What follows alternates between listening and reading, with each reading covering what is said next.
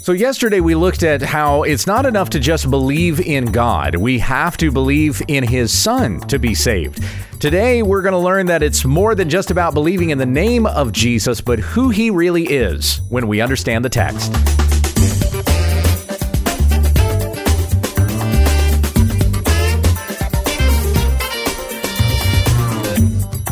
You're listening to When We Understand the Text, committed to the sound teaching of the Word of God. Find videos and more at our website, www.utt.com. Now, here's a host, Pastor Gabe Hughes. Thank you, Becky. We come back to our study of the book of Acts, picking up where we left off yesterday in chapter 19. Today we're reading about the sons of Sceva. This is verses 11 through 20. And God was doing extraordinary miracles by the hands of Paul, so that even handkerchiefs or aprons that had touched his skin were carried away to the sick, and their diseases left them, and the evil spirits came out of them. Then some of the itinerant Jewish exorcists undertook to invoke the name of the Lord Jesus over those who had evil spirits, saying, I adjure you by the Jesus whom Paul proclaims. Seven sons of a Jewish high priest named Sceva were doing this. But the evil spirit answered them, Jesus I know, and Paul I recognize, but who are you? And the man in whom was the evil spirit leapt on them, mastered all of them, and overpowered them, so that they fled out of that house naked and wounded. This became known to all the residents of Ephesus, both Jews and Greeks, and fear fell upon them all, and the name of the Lord Jesus was extolled. Also, many of those who were now believers came confessing and divulging their practices. And a number of those who had practiced magic arts brought their books together and burned them in the sight of all. And they counted the value of them and found it came to 50,000 pieces of silver. So the word of the Lord continued to increase and prevail mightily. What we read yesterday at the beginning of chapter 19 illustrated to us how important it is to know the whole gospel, not just teach a person about God. Because you can teach a person about God and they not be saved. That was Apollos. That was the disciples that Paul encountered when he came back into Ephesus. They knew of God. They even knew of Jesus up to the baptism of John, but they did not know the gospel. They didn't know Jesus' perfect life and sinless sacrifice for our sins. He became sin who knew no sin, that we might become the righteousness of God in him, and this for our sake. They didn't know about his resurrection. They didn't know about his ascension, his giving of the Holy Spirit, the promise of him coming again. The greatest news of the gospel they did not know. And so it, it requires more than just arguing with a person about God. That they believe in God won't save them. For even James says that the demons believe God is one and they tremble, but they're not going to be saved. It is only by faith in the Lord Jesus Christ, knowing who he is according to what the Bible says about him, what he did, what he accomplished, dying on the cross for our sins. It's these things, this message of the gospel that is our salvation. And remember what Paul said about it in Romans 1:16. The gospel is the power of God for salvation to all who believe. In chapter 10 he says, "But how are they to believe if they haven't been told?" So we have to share the gospel with others. So in chapter 19 verses 1 through 10, it was demonstrated to us how important it is to understand the gospel. Who Jesus is according to what the scriptures say about him. What we're seeing in this story today is it's important to not only believe in Jesus, but to only believe in Jesus. Does that make sense? we must put our faith and trust in Christ alone, not just believing that he was a historical figure, not just believing that invoking his name has power, but we are saved when we trust in him alone, not him as one of many powers, but as the only power. That's what's demonstrated in this story here, verses 11 through 20. So we come back again, verse 11, and God was doing extraordinary miracles by the hands of Paul, so that even handkerchiefs or aprons that had touched his skin were carried away to the sick, and their diseases left them, and the evil spirits came out of them. That's verses 11 and 12. Now, surely you know or you have seen before these prosperity televangelist hacks who are on TV uh, promising to send you some sort of a handkerchief. I think this was, oh, what was this guy's name? He ended up becoming more famous for being the farting preacher than I think he was famous for anything else because of the videos that were made of him. anyway, anyway, Robert Tilton, that was his name. Uh, yeah, so he was he always made funny faces and weird, goofy sounds, and he would get all excited and kind of jump in his chair. So someone made a video adding flatulence sound effects to it. And he became known as the farting preacher from that. Anyway, he would get on his televangelist program, which was often on late at night, and he would be promising to sell these handkerchiefs. It, I think they were green if memory serves. He would be selling these green handkerchiefs. You send a gift to us, I'll drop one of these handkerchiefs in the mail to you, and it has the power to heal you of your sicknesses or cast out your demons. And he was getting that from this story. That's where that came from. The Apostle Paul was an apostle, first of all. Robert Tilton is no such thing. He's a hack, he's a fraud. But the Apostle Paul would work out in the sun. Remember that he was a tent maker. He did this with Priscilla and Aquila when they were together in Corinth. And now here in Ephesus, as uh, we've already read that he's been here for a period of two years. So he needs to make a living for himself. He goes out and preaches the gospel. The church probably provides for him somewhat. He probably refuses it, though, because as he had said to the Thessalonians, he wanted to give them an example. We could have taken your bread if we wanted it we could have demanded of you that you had to support and provide for us, but we didn't do that because we wanted to set an example for you of being a hard worker. So likely he's doing that same thing here in Ephesus. He's going and preaching in the hall of Tyrannus, but he is uh, making his living as a tent maker, working out in the sun, working on these tents. And so, because he's sweating and whatnot, he's wiping his face with these cloths, and he's got those disciples that he had gathered to himself, which we read about yesterday, are taking the aprons that he wore and the handkerchiefs that he used, and they're taking it and healing the sick with them. So this is all by the work of the Holy Spirit. It's not like Paul has some sort of inherent power. It's the Holy Spirit of God. So that the people would come to Paul and hear the gospel, that they would listen to what he preached, wanting to know about this power that had been given to him. This was all by the will of the Spirit. Paul illustrates in 1 Corinthians 12 that each of our spiritual gifts are as the Spirit wills and used as the Spirit wills them to be used. In Hebrews chapter 2, where it talks about God confirming his message, the declaration of his gospel through signs and wonders as the Spirit willed. So this is all according to the Holy Spirit. If Paul had gone from Ephesus to another place, he may not have had this power. It was only by the will of the Spirit in this time and in this place. When he wrote to Timothy and said, Drink a little bit of wine to uh, help with your frequent stomach ailments. Why didn't Paul just drop one of those handkerchiefs in the envelope when he when he sent that off to Timothy? And remember, Timothy was in Ephesus at the time.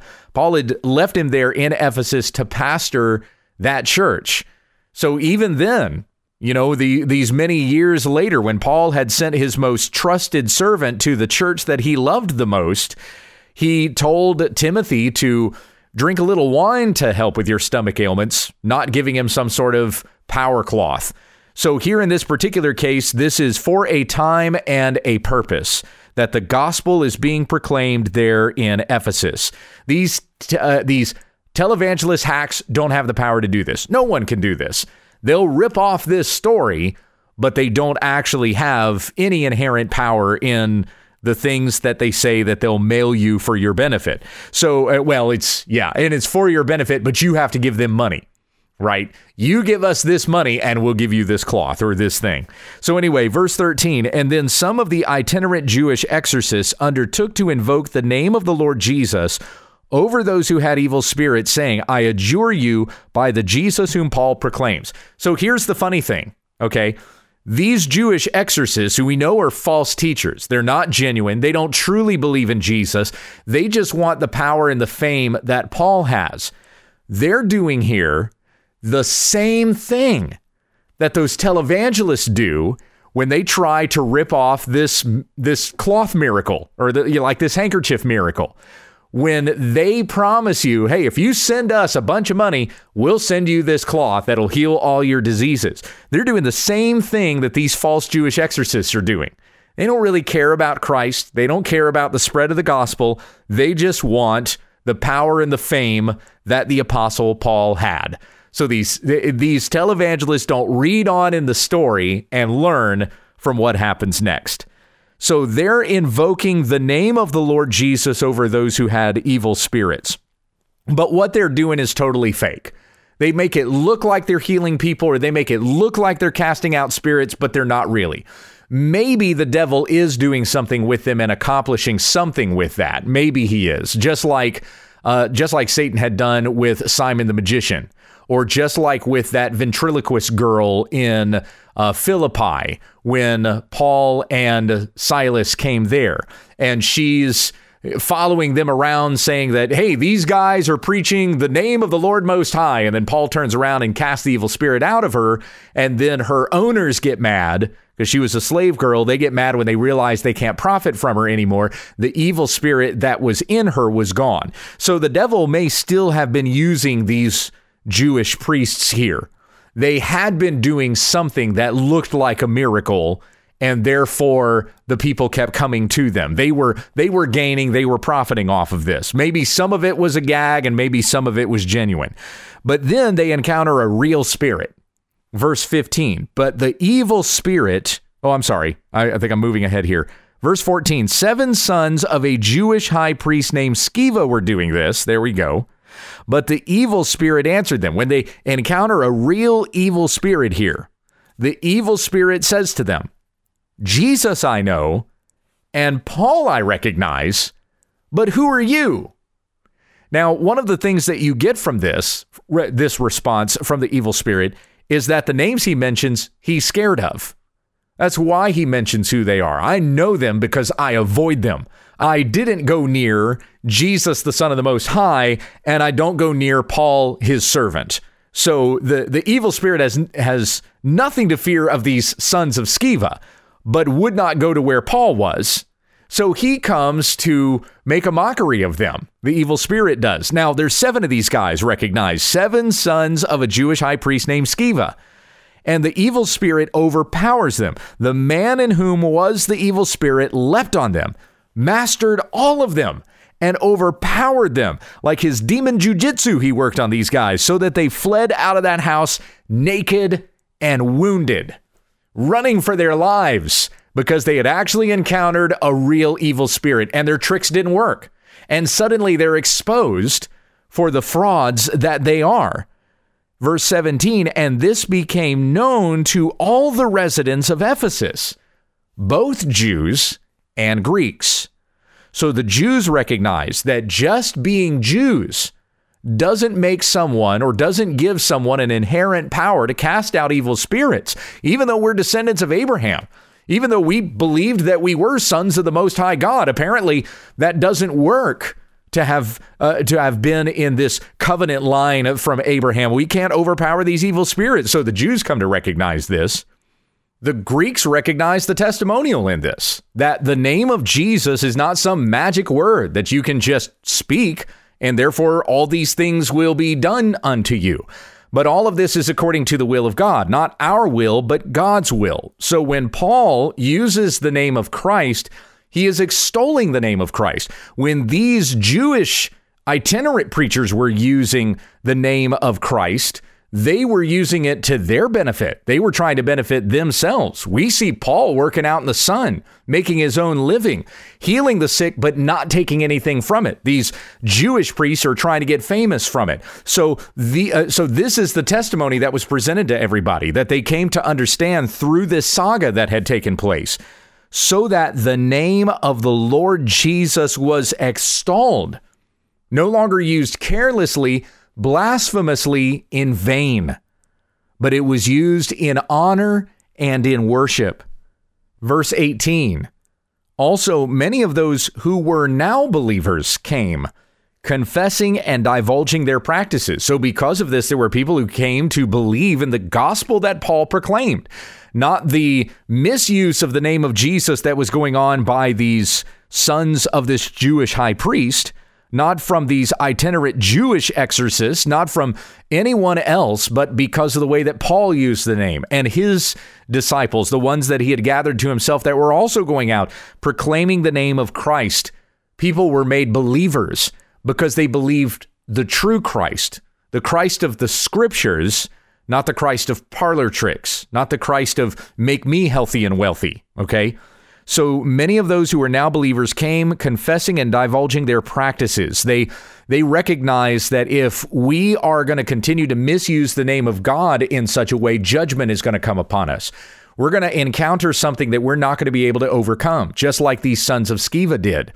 So they came confessing, hey, we did that. Remember that before we were introduced to the sons of Sceva, the verse before that said some of the itinerant Jewish exorcists undertook to invoke the name of the Lord Jesus.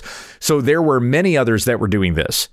We have a particular episode involving the sons of a Jewish high priest, but there were many that were misusing the name of Jesus for their own personal benefit and uh, and wealth health and wealth and fame. That's what they were after. So they came divulging their practices. They came confessing their sins because now they were stricken with fear. The judgment of God would come upon us. He would send a spirit against us because we would be misusing his name.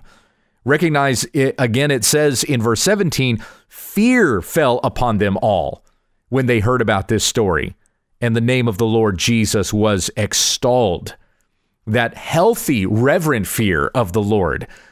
Proverbs 1 7, the fear of the Lord is the beginning of knowledge.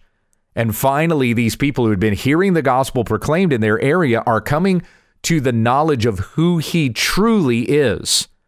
A number of those who had practiced magic arts, it says in verse 19, brought their books together and burned them in the sight of all. And they counted the value of them and found that it came to 50,000 pieces of silver. Some of your translations might say 50,000 drachmas. A drachma was a day's wage. So 50,000 days' wages. That's about 136 years. So all of your salary for 136 working years. uh, that's the value of these scrolls that were burned up. Um, to put it in American dollars, the average American salary is $31,000 a year. And if you were to take that times 136, you'd come up with $4.2 million. So there you go. That was the amount of money these scrolls were worth that were burned up there in the uh, in the middle of the square. They brought all their books together and burned them in the sight of all, and they counted the value of them and found that it was fifty thousand pieces of silver.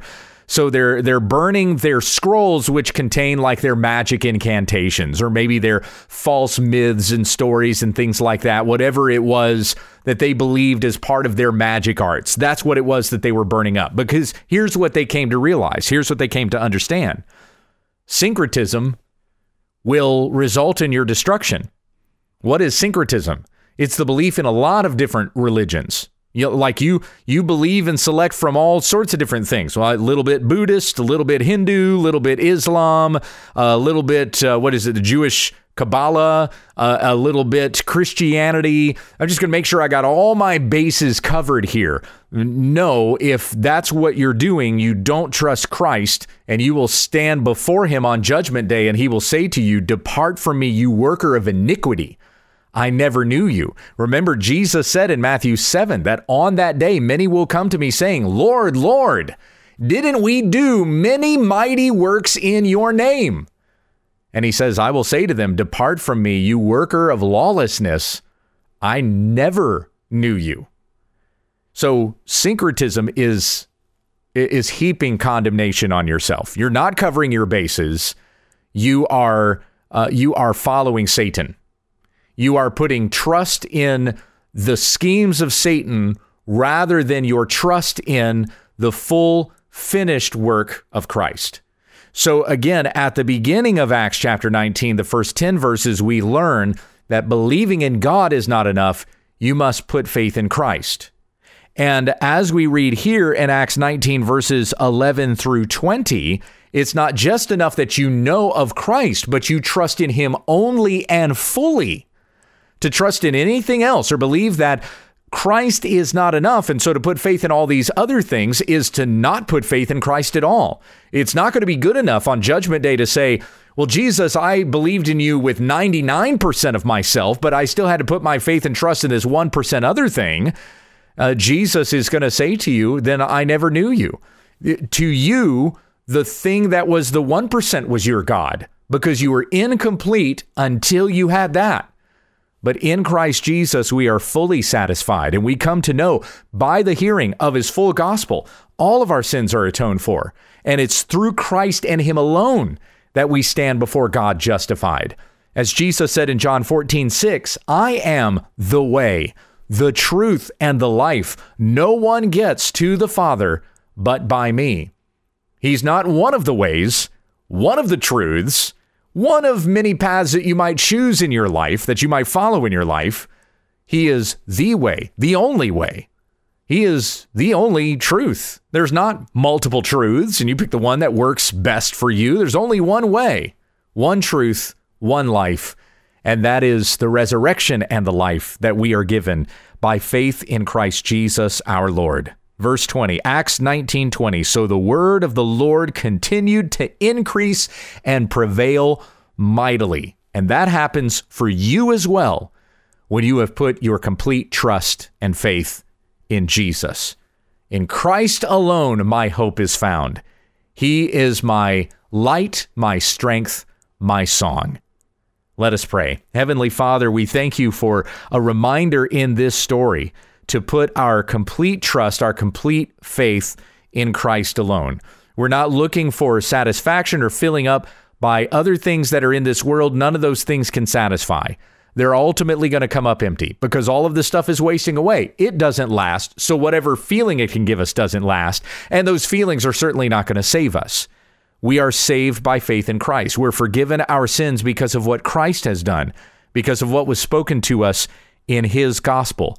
So we put our trust in Him and let there be nothing else in this world that we're clinging to, thinking that we have to have this in order to be satisfied. For we are going to face something someday that's going to come our way, and this thing that we were hoping in or trusting in is not going to eh, help us endure through that trial. It is only faith in Christ that will bring us through to the end into your kingdom forever. It's in the name of Jesus we pray. Amen. You've been listening to When We Understand the Text with Pastor Gabriel Hughes. We continue to produce free videos and programs like this one because of your support. Would you consider giving us an online donation? Visit our website at www.utt.com and click on the Give tab in the top right. Thank you for your prayers and your support. Here once again is Pastor Gabe. Thank you, Becky. The book that we had talked about on Friday, 2019 Year in Review 40 of the biggest Christian news stories and looking at them through the lens of Scripture. That is available now. Go to Amazon.com, type in 2019 Year in Review, and you'll find it for just 99 cents for your Kindle. Thanks so much for your support of the ministry. We'll be back to more Bible study tomorrow.